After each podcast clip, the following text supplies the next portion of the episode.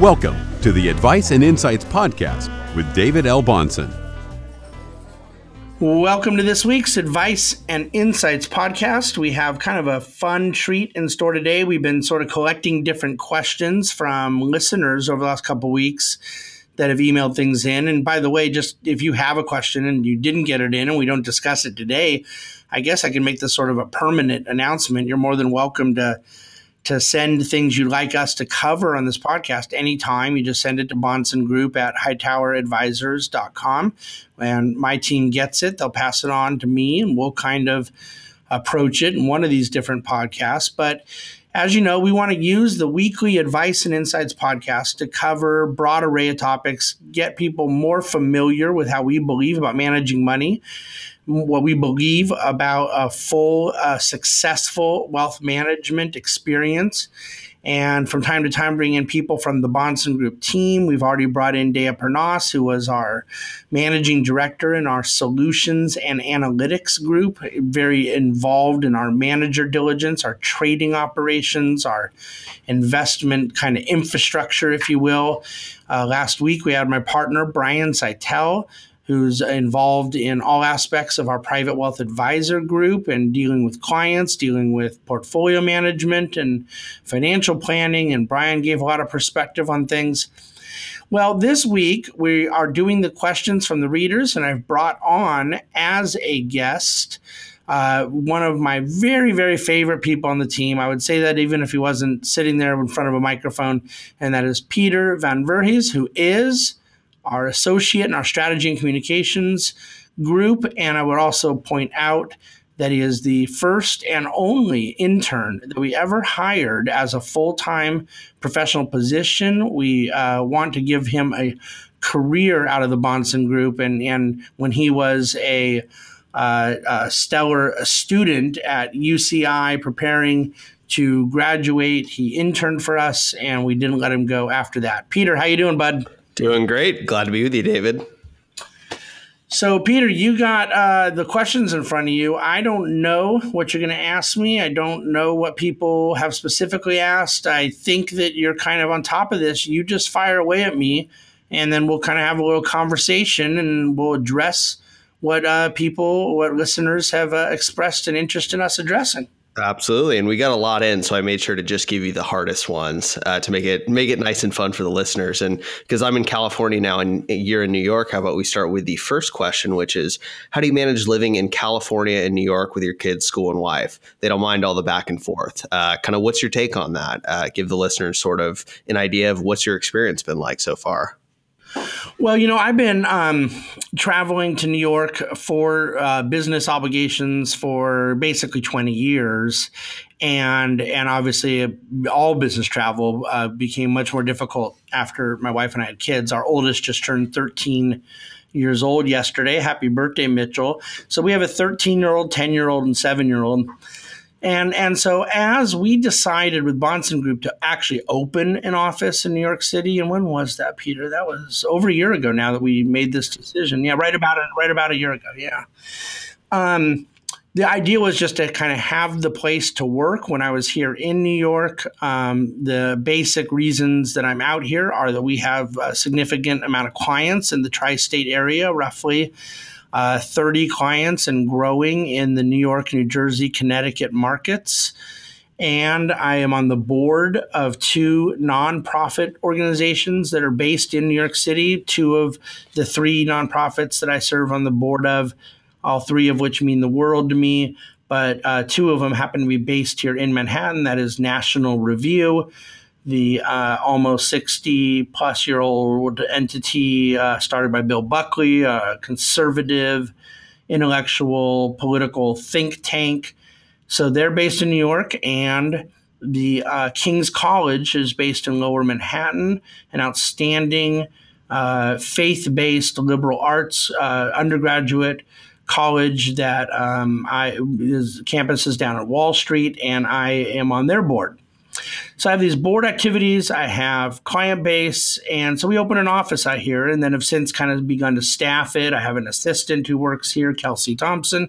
Hello, Kelsey. I hope you're listening. And um, the the basic uh, reality of our industry right, is that uh, the primary source of idea generation, of equity analysis, of uh, portfolio management, and the premier asset managers, whether in traditional or alternative asset classes, are all based here. And I mean, of course, there are really great money managers based in Boston and Denver and some other niche markets, but really, uh, New York is the capital of this. And so we have very strong relationships with the partners we have in asset management. They're based here in New York, and I like to be in front of them. I like to be with them. It dramatically impacts uh, our process. And I think our sort of intellectual, dynamic approach to what we're doing on behalf of client uh, capital. So, with all that kind of frequency in New York travel, my wife and I made the decision last summer when my kids were off school to come out and be here for the summer. And we did that, loved it. We got an apartment in the Upper West Side, and, and my office is in Midtown. And uh, just kind of let the kids enjoy Manhattan. Did some fun, you know, things over the weekends when I wasn't working, and then uh, uh, went about our business. And as you know, Peter, and the, we'll tell our listeners now, we're so technologically hooked up between our, our California office in New York that between real time chatter online and our Skype and video capability and doing conference room meetings with uh, video uh, technology, it, it, kind of did. We didn't really skip a beat at all. We were it was really very effective. But then we went back to California end of summer and went back to normal, where I would be in California about three weeks and New York one week and go back and forth and do what we do. And and and really for me, and you know, a lot of listeners don't know this, and some listeners may not even care. But um, I'm up at 3:45 every single morning, whether it's New York or California, whether it's a weekend or weekday. That's not going to change. I love it. It's just part of how I'm wired. Um, but uh, I am basically working all the time, all the time when I'm not with my family, and and I'm including in working the reading of research, analysis, reports, conference calls with analysts, all of those things. I get some of my best work done from 3:45 until 9:30 in the morning. And the reality is, is that that is a longer stretch in New York than it is in California. So in a lot of ways, I feel more productive uh, when I'm working out here. But I need to get back to what the real question was, which is how I manage with my family. So yeah, I'm basically my wife uh, just suggested, look, we're going back and forth, and we're based here in Newport. Why don't we just for one semester uh, flip flop it, be based in New York, and have the kids in school out there? So my kids are right now in school in New York. They're coming back, um, and and we'll flip flop that again. We're going to be in California almost the entire summer. Um, I did not like the humidity of New York, by the way, in the summertime. I wear a suit all day. You're walking around meetings and so forth. It's very, very uncomfortable. But I digress. Um, the reality is, is that we are just a bi-coastal firm now, and it's something my wife has accepted. My wife loves Newport Beach. She loves New York City, and and uh, our kids have really adjusted well to it. Have fantastic schools that they attend in California and in New York and it's enabled me to more diligently serve my clients and run our business. Um, I'm plugged in all the time, working all the time, and then now am present with my family all the time. So win-win, and uh, everybody seems to be really happy with it. Was that pretty much the the whole context of his question? That was definitely the question. I just want to add, obviously, from the perspective as someone who works here at the Bahnsen Group, who's not David Bahnsen, other than not seeing his face every day, which we obviously all miss because we like seeing the guy. That's why we work here. Um, it's it's like he's in the office. I mean, it, to illustrate this, I'm in California he's in New York right now. We're literally having a conversation as if we were face to face, but we're 3,000 miles away. That's how connected this firm is, uh, whether it's on this, on video, on our other technology stuff. It's it's really amazing. People can literally be anywhere in the world and they'll still be connected to our clients, still be connected to everyone else that works at the firm. It's really it's really remarkable uh, what what we have. Well, thank you for that, Peter. I, I feel the same way. I think we're all you know very well connected. I think I think uh, I appreciate using it, of course, and hopefully you know some listeners like hearing it. But the reality is is that uh, we I think we have a family culture at Bahnsen Group. I think that um, that's true with the New York folks, the California folks. Uh, California is always going to be home base, always going to be my home base. But the reality is that this uh, New York expansion has really been a year old now, and frankly, most people don't even know about it. So it's not been disruptive. And as you said, we, we look, you're complimenting my face. I bet a lot of uh, a lot of the others probably are happy to not have to see my face. They're content just to have to read my emails and text and and chatters and all that type of stuff. So. Exactly. All right. Well, let's. Uh, we don't want to take up too much of everyone's time. We have a lot of questions that came in, so let's get to number two. Uh, another listener wants to know how many clients does the Bahnsen Group have, and are they mainly individual or institutional, or somewhere in the middle? So we have 16 people who are on the team of the Bahnsen Group who work for the Bahnsen Group, and of those 16. I will list off those who are what we call private wealth advisors that have direct relationship responsibility to clients. That is myself, Brian Szytel, Kimberly Davis, and Don Solik, who are also partners in the firm. That's four of us. And then Robert Graham and Trevor Cummings, who are private wealth advisors. That's six people total. And of the six of us, there is somewhere in the range, it, it can vacillate you know, a few here, a few there, roughly 250 clients.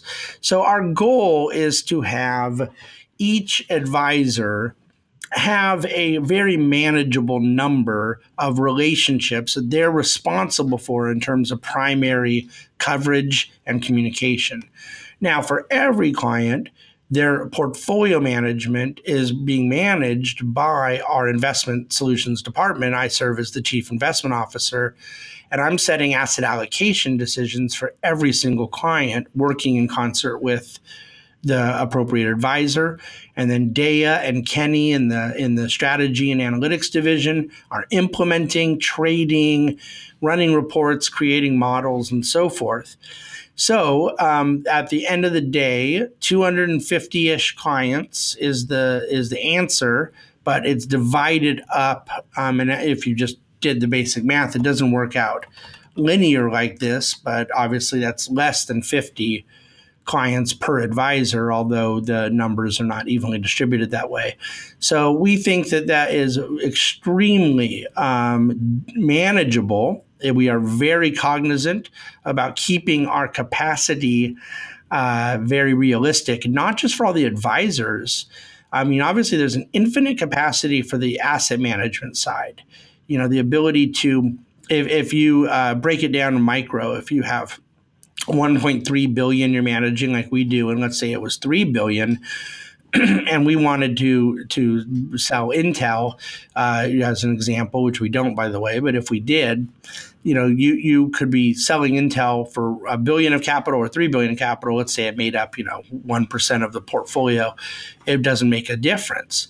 The capacity constraint is more on the operational side, right, Peter? It's more um, our service and operations group, their ability to properly administer, administrate, oversee payouts, journals. There's just a really significant administrative um, responsibility. So that's where we are constantly making sure we invest more resources. And as a matter of fact, we uh, added two brand new people coming into 2018.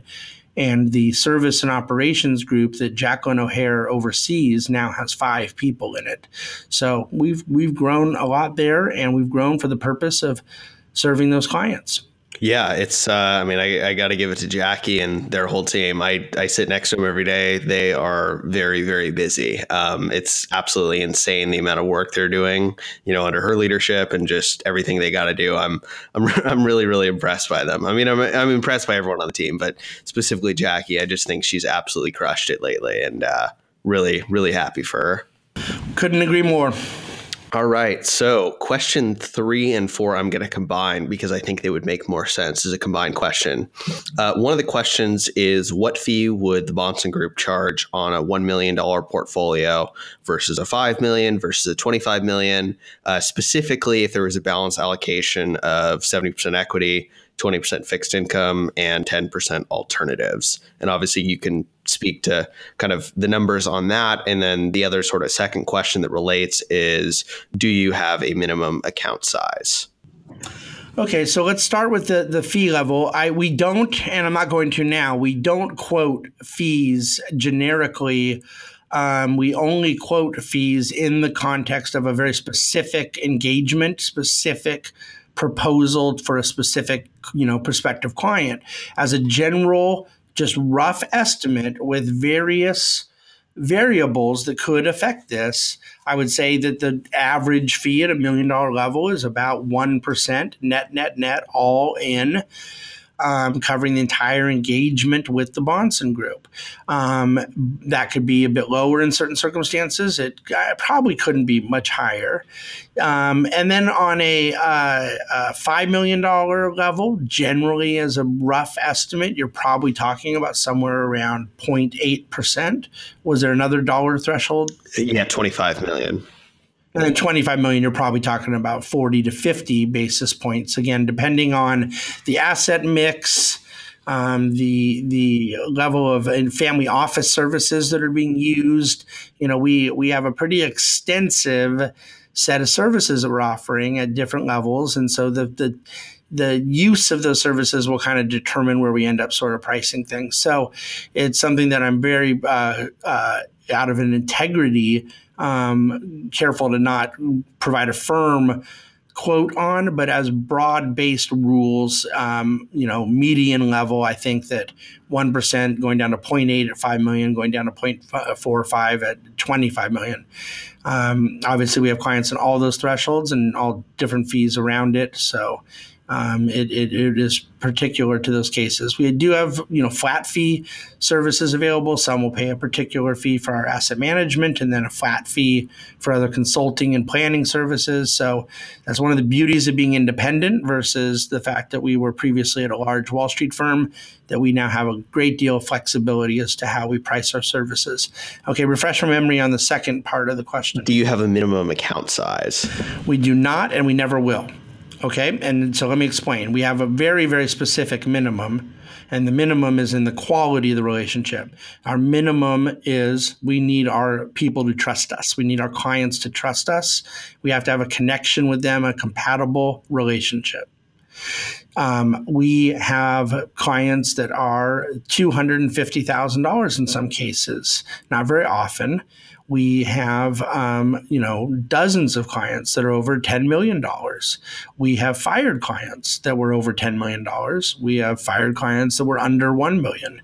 Um, our, our desire to uh, formulate the client roster that represents the people that that uh, you know are paying clients of our firm is entirely driven at this point around the people we want to work with and where we think we can add value and and where we can have a beneficial relationship. So where there's a need, where there's uh, sometimes complexity, where there's mutual respect and compatibility, that's where we will formulate a relationship. If uh, we will not say to somebody, "Look, we just simply don't want to work with you. It isn't it isn't enough money. We have a fee that we're going to charge, but an asset threshold."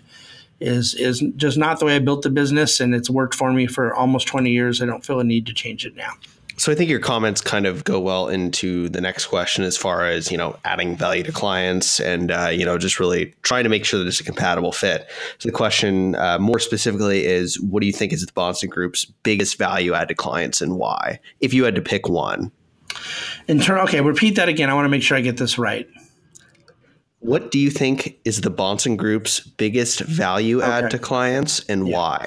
So, I believe that, um, as is the case in a lot of professional services, that there are a number of different interpretations or different answers that some clients might give. In other words, there may be some clients who would say David's stock selection is the biggest biggest value proposition out of our relationship. And I do think that we're good stock pickers and have a really wonderful investment methodology that we believe in.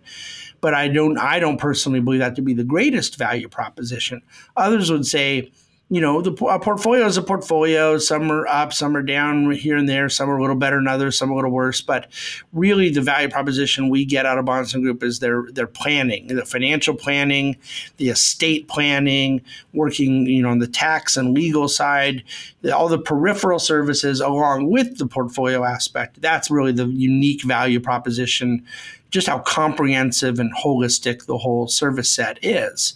And I think that's getting a lot warmer. I think that there's a lot more to to what we're doing. Fundamentally, I believe that the most important value proposition is probably one that very few would identify, but that doesn't make it less true or legitimate. And that it just means that there's not necessarily as much self awareness about it. And that is the behavioral modification. What I mean by what I mean by that is the avoidance of big financial mistakes. To me, I think that we are in a position to keep clients from doing what is natural in human nature to do levering up in greed in certain periods of time and, and levering down in panic and certain and risk level when things are, are horrible. we we work tirelessly to keep people from doing that. We work empathetically to keep people from doing that. Try to maintain that poise, try to maintain emotional stability, and basically kind of get paid to take on that anxiety for people. Um, and I don't think that very many people are as capable of doing that, especially through extended periods, as we might fancy ourselves capable of being. I will add then something that I consider to be completely unique at the Bahnsen Group, in my uh, uh, unbiased opinion. And that is, we work uh, like nobody I've seen in wealth management to uh, create content to be a thought leader that will grow the kind of understanding and, if you will, financial intelligence of our own clients. We do want them to understand what we're doing. Um, we do want them to be confident in it, but we also want them to have that confidence rooted in their own, you know, growing awareness and understanding and competence. And so, our perspective on um, any and all things affecting the economy, uh, investment capital markets, whether it's the stock market, international markets, you know, interest rates, fixed income, um, I don't say it to brag because I actually think it's sort of bizarre, and, and my wife doesn't like it at all, and, and that stands that means something.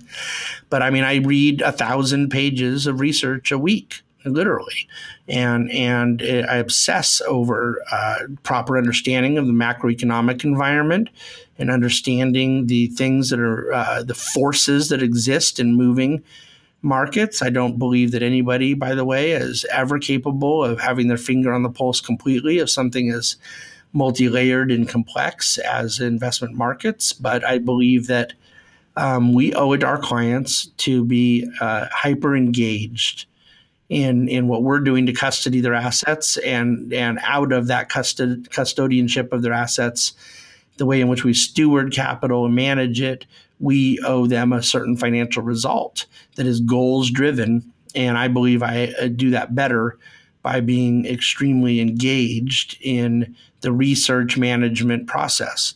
So there is a lot of value proposition that, that comes out of that aspect. So again, that's four different examples of things I would say. You could put the same question in front of four clients and and get four different answers. So it's it's kind of fun. There's a few different sort of major value propositions, and each person is going to you know pick and choose the ones uh, that are most advantageous to them because everyone you know is going to have have their own needs. So it uh, certainly sounds like uh, like it's going well on that end. As far as I wanted to kind of ask a question about you know the recent volatility because a few weeks ago at the annual annual dinner. Um, you mentioned just vaguely, again, not predicting the time it would happen, just saying you felt like, uh, you know, the markets being up 22, 23, 24 months in a row uh, was just not natural and that we were due eventually for volatility. And then, boom, like two weeks later, it happened.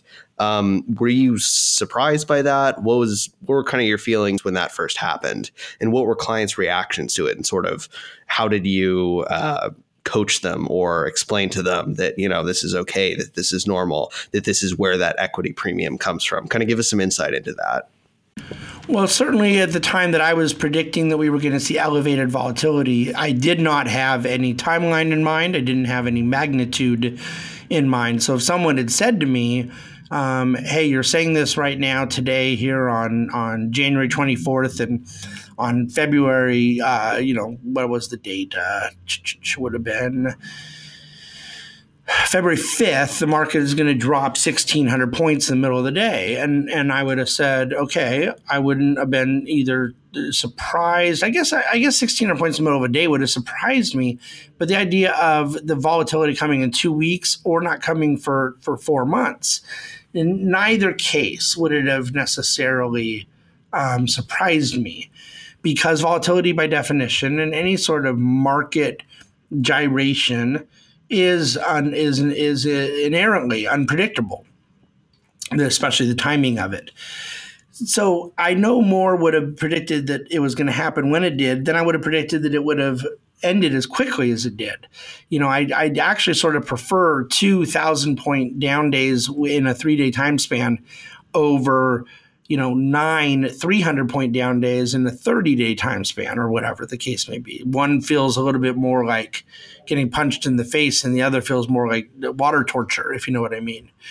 So, so all that to say that um, we do not manage money around a perspective on when volatility, upside or downside, will hit. We manage money on what we think uh, makes sense in terms of actual valuations and the ability to extract value from a given investment through a period of time towards a specific financial goal generally when it comes to stock market ownership what you're trying to get is a purchase now on a future claim of earnings. And um, the reality is that I think that that enable that that forces someone to not attempt to time it whatsoever.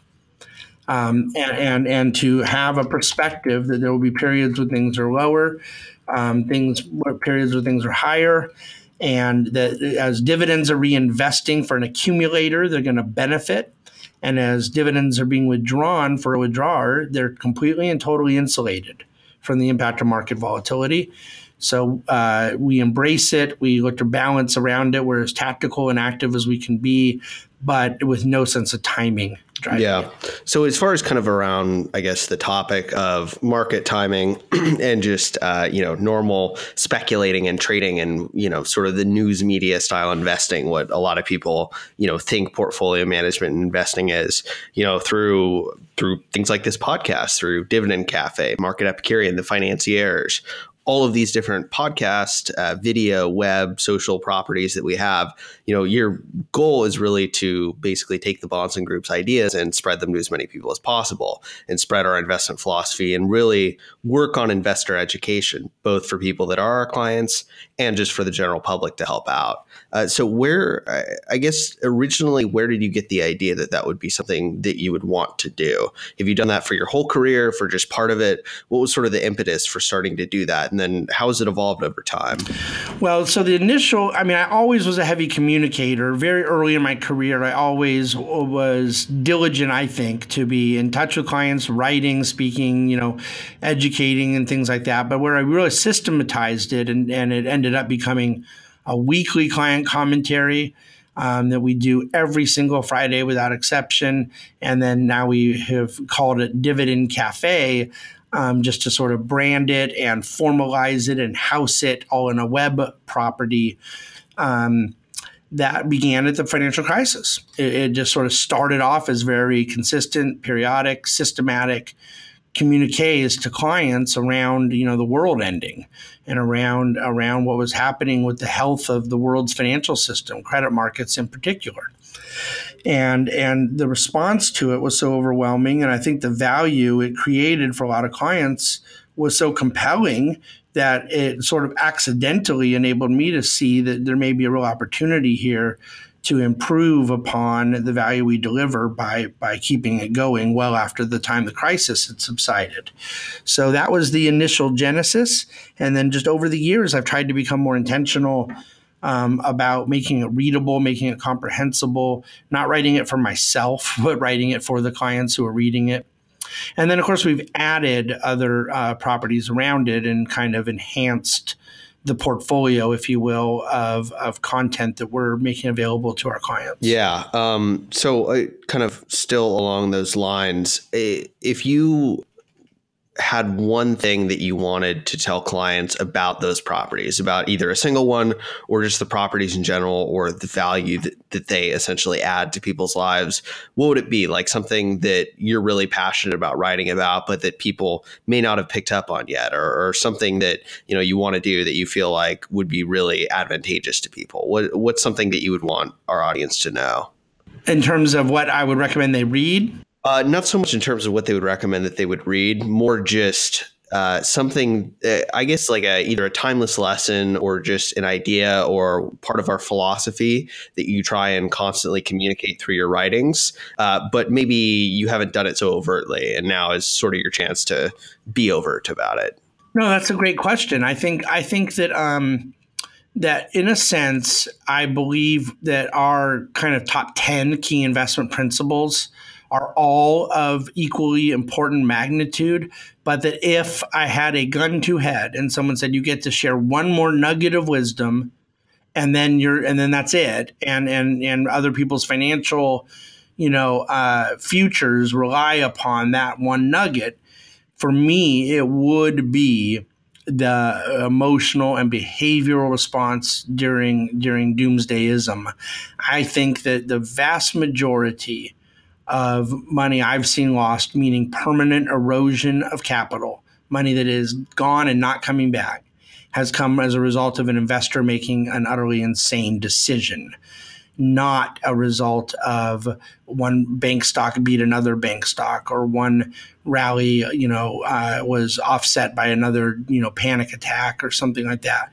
The up and down movements of markets, the S&P's performance this year versus the small cap performance next year. All those things matter. All those things play into what we're doing as we're kind of turning the knobs on delivering an investment outcome. But the sort of make or breakness of financial success is always primarily behavioral, and that would be the one timeless thing I'd want to share. So, how has we've talked about obviously the Bahnsen Group and kind of what you feel is most important with that. Let's go towards you for a little bit what would you say in the past 16, 17 years that you've been in this business? How has David Bahnsen changed? As far as either as a person or just uh, your outlook on the markets, what's been the biggest change that you've made for the better? Oh, I, I mean, it, to the extent I'm qualified to answer versus the far more qualified people to answer, namely my wife, and then and then secondarily my team, and then third, I suppose, our, our clients. But from my vantage point, I do believe that I have grown a lot in the empathy I have around different client emotions, fears, concerns.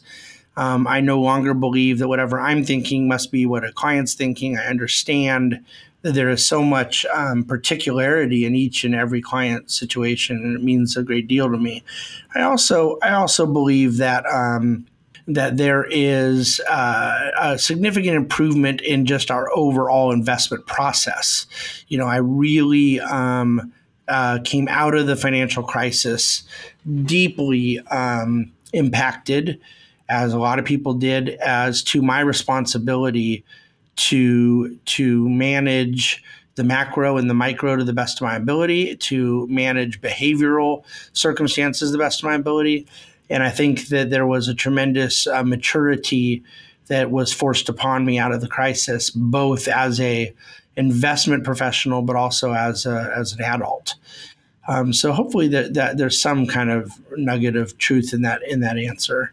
Um, I guess the only other thing I'd offer is just the, the blessing of having a very um, full business, a very successful, you know, operation. Uh, we we are able now to have that selectivity benefit of who we work with, and and we want our clients to like us, so we want to like our clients and um, not having to deal with toxic relationships or anything like that is is a huge benefit, and it is something that's created, I think, a different David Bahnsen each and every day. Yeah, no, I, I, think it definitely has. I mean, being able to make sure that you know you and your clients, especially in this business where it requires total trust and uh, you know total competence on both ends, for you to be able to purposely go out and make sure that it's a good fit, you know, not just for us, but for more importantly for the client, I think it's I think that's really really powerful. Um, let's go with uh, just probably a couple last questions here. Sort of wrap it up. We obviously don't want to don't want to take too much time. Uh, but tell us a little bit more about your your media career. You know, you're on TV all the time. You've been on Fox like six times in the past week, and I know because I watch all of them. Um, and you know, you're doing a great job with it. You're really kind of getting the dividend growth philosophy of the Bahnsen Group out there. But more specifically, how do you feel like your attention in the media spotlight and your you know connections in Wall Street and politically. How do you feel like that adds value for clients above and beyond being able to say that you know my wealth manager is on TV, which is really cool. Well, I mean, it's it's it's a great question. It's uh, it's funny you said media career. I, I thank God it's our career since it you know pays me zero dollars and, and zero cents. I'm legally prohibited from receiving any compensation for it, and yet um, you know, there's periods where we'll go like a month where I do no media at all. And then, like you said, this week has been very, very busy, largely because of the, the market volatility of last week. And then, kind of anecdotally, there I, I have a book that has just come out, and that's opened up a few other, you know, inquiries and requests. Um, and so it's been, you know, much busier. As you know, we built a little studio contraption right in our office in Newport, so I can just basically film right from my desk. I don't even have to get up anymore. And and and here in New York, all the stuff is a rock throw away. So it isn't a huge time commitment. Um, but it, from my vantage point, I believe very strongly. I really don't like doing media stuff if I don't think I'm gonna have a chance to actually share substantive content.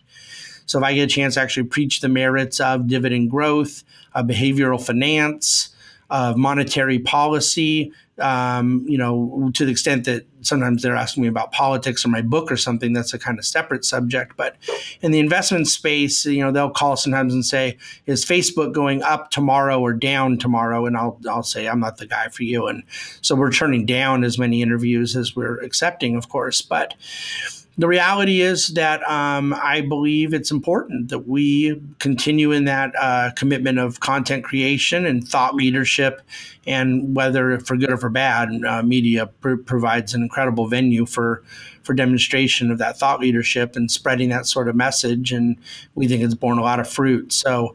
Um, I don't know if clients, uh, you know, get a kick out of seeing it or not. I think some do actually. Some have shared that with me, but it, it, it is for us just a part of continuing to build out our whole platform, our brand, our message, what matters to us. All right, last question. Let's look to the future. Bahnsen Group, 2023, five years from now. Where uh, where do you see it? Where do you see clients getting more value?